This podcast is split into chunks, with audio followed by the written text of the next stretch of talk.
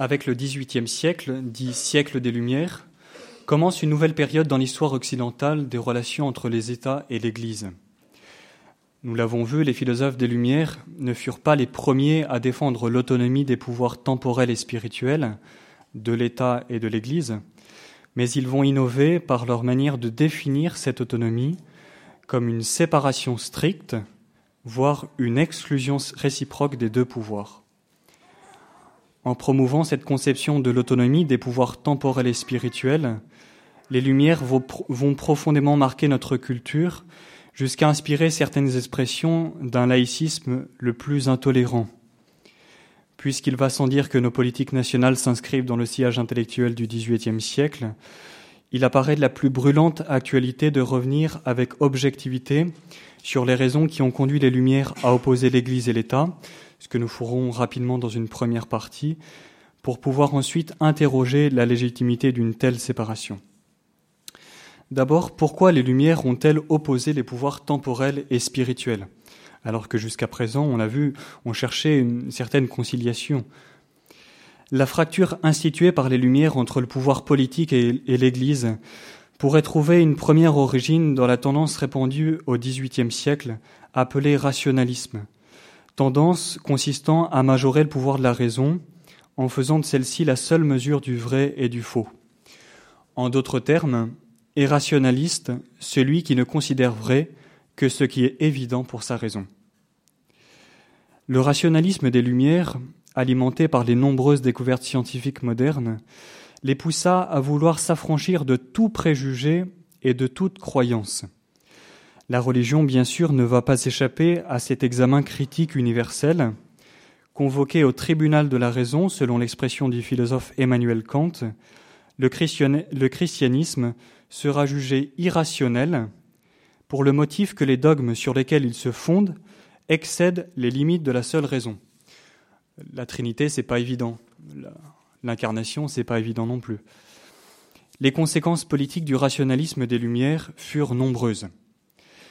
À noter tout particulièrement que va s'instiller chez les Lumières l'idée qu'en diffusant une morale et des dogmes fondés sur la foi, donc irrationnels dans une perspective rationaliste, l'Église génère le fanatisme, le sectarisme ou l'intolérance.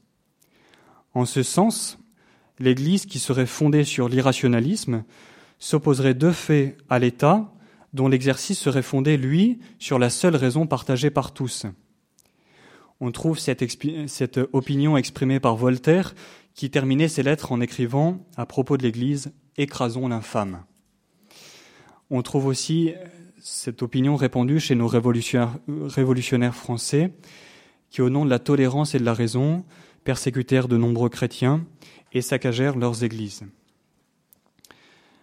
L'opposition de l'Église et de l'État par les Lumières s'enracine aussi dans leur manière de concevoir la liberté. À l'âge moderne, s'est progressivement répandue l'idée que toute autorité, qu'elle soit politique, c'est-à-dire celle du monarque, ou religieuse, celle de l'Église, est une entrave à la liberté du peuple. Le philosophe Jean-Jacques Rousseau incarnait cette nouvelle manière de concevoir la liberté en affirmant qu'une nation, pour être souverainement libre, devrait s'affranchir de toute autorité sinon celle de la volonté générale, c'est-à-dire celle du peuple. En d'autres mots, pour se protéger du despotisme, le peuple devrait en venir à rejeter toute autorité, comme par exemple celle des parents dans le cercle familial ou celle du clergé dans l'Église. Demeurerait en fin de compte l'autorité seule du peuple dans une société d'individus parfaitement libres, car uniquement soumis à leur propre autorité. En absolutisant ainsi l'autorité temporelle du peuple, les Lumières vont être à l'origine d'une première attitude consistant à refuser d'accorder à l'Église une, auto, une, une autorité spirituelle dans la vie sociale, par souci de toujours plus distinguer l'État, seul détenteur, seul, seul détenteur de l'autorité, pardon, de l'Église, dont l'autorité apparaît concurrentielle à celle de l'État. Comme nous le devinons bien, cette première conséquence influe encore aujourd'hui sur notre manière française de concevoir l'autonomie de l'État vis-à-vis de l'Église, autrement dit sur notre manière de penser la laïcité. Deuxième conséquence de la pensée des Lumières, les Lumières vont aussi susciter chez certains de leurs disciples la tentation d'investir l'État non seulement du pouvoir temporel, mais aussi du pouvoir spirituel. Ainsi, par exemple, a-t-on vu durant la Révolution française, à Notre-Dame de Paris notamment, mais aussi dans d'autres cathédrales, des cérémonies laïco-religieuses en l'honneur de la déesse raison.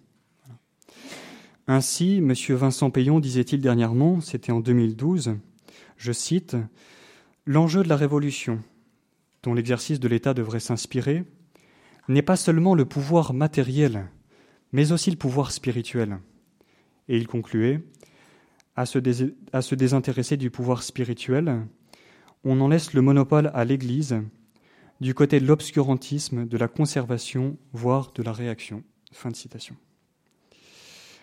Alors, quelle attitude chrétienne adopter vis-à-vis de la philosophie des Lumières ?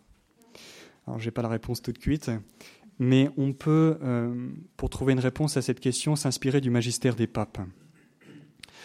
La bonne opinion dont jouissent les Lumières semble souvent avoir eu pour effet d'occulter l'ambiguïté de leur pensée politique, ambiguïté devenue pourtant évidente en France dès les premières exactions révolutionnaires, qui s'inspirent de l'esprit des Lumières. Parce que, parce que ceux qui ne veulent pas tirer les leçons du passé sont condamnés à le revivre, la remise en cause de l'héritage laissé par les philosophes des Lumières nous apparaît relever d'une sorte de devoir de mémoire et de responsabilité citoyenne, dépassant par ces enjeux la lutte parfois partisane et trop binaire pour ou contre les Lumières. Jean-Paul deux posait un acte des plus significatifs dans son ouvrage « Mémoire et identité ». Il écrivait « Les Lumières européennes n'ont pas seulement produit les atrocités de la Révolution française. » Le pape le reconnaissait bien. Mais il continuait. Elles ont eu aussi des fruits positifs, comme les idées de liberté, d'égalité et de fraternité, qui sont aussi des valeurs enracinées dans l'Évangile. De cette façon, les Lumières françaises ont préparé le terrain à une meilleure compréhension des droits de l'homme. Par ces paroles, le pape nous lançait un appel à un dialogue sans compromission ni étroitesse avec les héritiers actuels des Lumières, dialogue dans lequel serait rappelé que les maîtres mots démocratiques, liberté, égalité, fraternité, sont nés dans un contexte chrétien et qu'ils sont donc à eux seuls les signes de la fécondité de l'interaction entre l'Église et les pouvoirs politiques, interaction qui a été niée par les Lumières. Aujourd'hui, ce dialogue nous apparaît plus urgent que jamais, car en s'affranchissant des valeurs chrétiennes, nos démocraties occidentales ne font rien d'autre que scier la branche sur laquelle elles se sont assises. Jean-Paul deux écrivait en mille neuf cent quatre-vingt-treize qu'une démocratie sans valeur se transforme facilement en un totalitarisme déclaré ou sournois, comme le montre l'histoire. Puisse ce philosophe lumineux, à défaut d'être un philosophe des Lumières, nous aider à promouvoir une saine autonomie entre pouvoir temporel et spirituel, sans séparation ni confusion.